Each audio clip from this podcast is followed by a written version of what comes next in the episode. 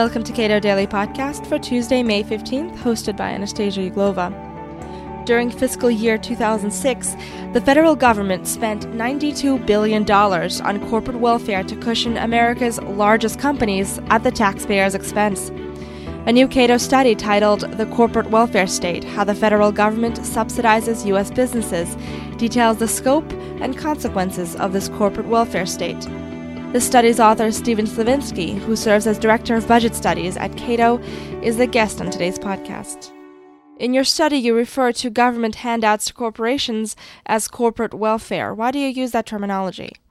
The phrase corporate welfare, in some respects, seems to imply that there's an annual payment of money to certain corporations. That's certainly true for some of the programs, in particular agricultural crop subsidies. Those are payments that go to very wealthy farmers, mostly agribusinesses, on an annual basis. Other programs, however, that subsidize research and development for certain corporations, those might be a multiple year grant that they get paid out in one year, and then the company uses it over the course of the next four to five years. And so corporate welfare as a broad category includes all these sorts of programs. But the main point, of course, is that all of these programs subsidize or provide a unique benefit to a corporation or an industry, something that really shouldn't be a function of the federal government in the first place. And how large a chunk of taxpayer revenue goes to subsidies of this kind? In fiscal 2006, the corporate welfare budget equaled 92 billion in federal taxpayer money. Now that's in a universe of about 3 trillion in overall government expenditures. So it does seem like a smaller portion of a much larger pie. The point, of course, is that these are net expenditures from the federal budget. There's portions of what I would consider corporate welfare programs that aren't resulting in net expenditures of federal money. Think of trade barriers, for instance. It provides a protection against foreign competition. Uh, this is not typically an expenditure in the budget. There's a portion of the federal budget that goes to enforcing trade barriers, and that net expenditure of money actually is included in the $92 billion figure. But the actual cost to consumers as a whole numbers in the $3 billion range, and that's according to even Department of Commerce numbers. So even though $92 billion is what the federal government spends every year on corporate welfare programs, the ripple effect is much larger. Has that figure increased from corporate handouts in previous fiscal years? Since 2001, the overall increase of all of these programs combined have been about 11%. Now, that's actually just under the rate of inflation, but that's a bit misleading. It seems to suggest that the corporate welfare budget hasn't really gotten that much bigger. In specific areas, it has. In fact, the distribution of where this money goes has shifted somewhat. As you can probably guess, Department of Defense corporate welfare spending has gone up quite dramatically. It's one of the few areas where you saw such a rapid increase, but you also saw rapid increases in two other areas. The first is agriculture.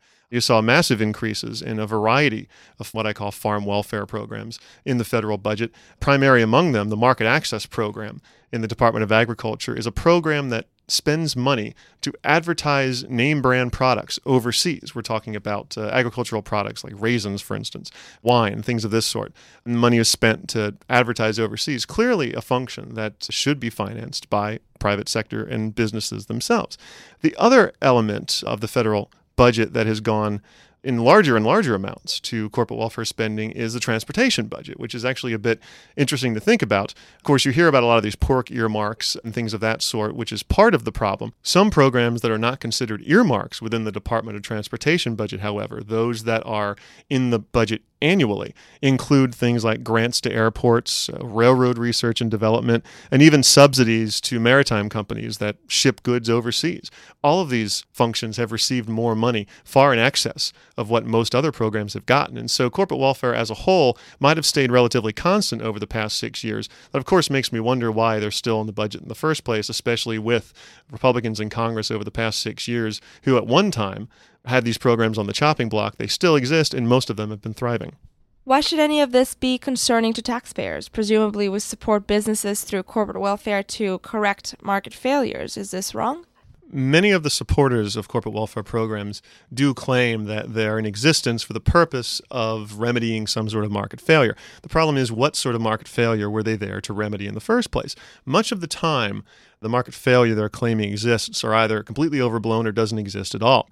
If you look at the programs within the Department of Commerce, specifically those geared toward research and development, The supporters of those programs, specifically the Advanced Technology Program within the Department of Commerce, typically claim that the money that's going into that program is funding what are considered pre competitive technologies. These are cutting edge investments that may not have occurred in their eyes without the government coming in and doing so. In fact, in some ways, it's second guessing the venture capital markets. The presumption is that government is better at picking winners than the venture capital markets are. But of course, if you look at the track record, of these programs, specifically advanced technology program, you discover that the government's not very good at picking winners. First of all, the market failure doesn't really exist in many respects because most of the technologies that ATP funds have actually already been substantially financed by the private sector, in some cases for 50 years before the ATP even spends a single dollar on any of these investments. And secondly, if you look at the Government Accountability Office audits of these programs, you start to discover that the applicants for these ATP grants have typically not looked for private sector funding before they came to the government with their hand out. In fact, over 60% of ATP applicants never looked for private funding for their specific research and development. So it makes you wonder, first of all, whether the lure of free taxpayer money, in a sense, doesn't skew the incentives of these researchers. And it also makes you wonder whether you can really say that these programs, or I should say these technologies, would not be funded in the absence of government financing of them. I, I don't think they would be. Is efficient oversight possible? Is there a viable way to look into terminating some of these programs? Corporate welfare is one of those issues that should have broad bipartisan consensus and appeal. And I think there's a possibility of having that sort of consensus. Considering the fact that most corporate welfare programs reside in different parts of the budget. It's very hard to tackle them on a program by program basis during the annual appropriations process because every appropriations bill typically is geared toward financing a specific agency the Department of Commerce, the Department of Agriculture, Department of Transportation. So when you have all of these programs existing in different bills, it's very hard to get a consensus or a constituency together to go after any specific one because any savings you might get from cutting one of them will be reallocated to something else later on down the line. So it's very hard to get a political coalition together to go after programs one by one. This is the similar type of situation we had in the early 90s, right after the Cold War had ended, and we had a lot of unnecessary capacity in terms of military bases. And there was a general consensus that we needed to do something to close down the military bases that we didn't need, and yet no specific congressman was able or interested in going after a particular base because there might be a reprisal from another congressman to go after a base in their district. And so the answer was to actually create a base realignment and closure commission, the BRAC. And we've heard a lot about this because it's been one of the few successful attempts to go after such a wide ranging set of programs, and in this case, military bases, that many people realized we needed to get rid of, but you couldn't get a political consensus to actually go after them. I think the same thing can be done on corporate welfare.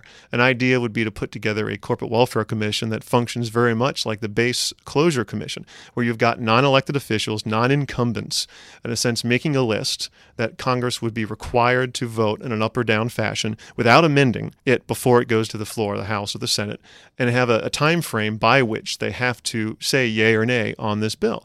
There's actually some precedents here. Senators John McCain and John Kerry actually put forward a similar sort of plan back in 2002, and so did Representatives Barney Frank and Charlie Rangel in the House. And in fact, now that you've got Democrats in control of the House and the Senate, Charlie Rangel and Barney Frank in particular are going to be much heavier hitters on these sorts of issues. And so I think there's at least an inkling of some bipartisan agreement on these things what we've seen over the past five years. Now, I think perhaps you might actually see more of that now that there's more of an interest in trying to find budget savings, but also to find those bits of low hanging fruit that both Republicans and Democrats can agree to get rid of.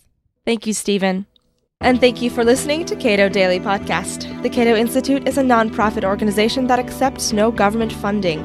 If you'd like to find out more about Cato or would like to make a contribution, please visit our website, www.cato.org.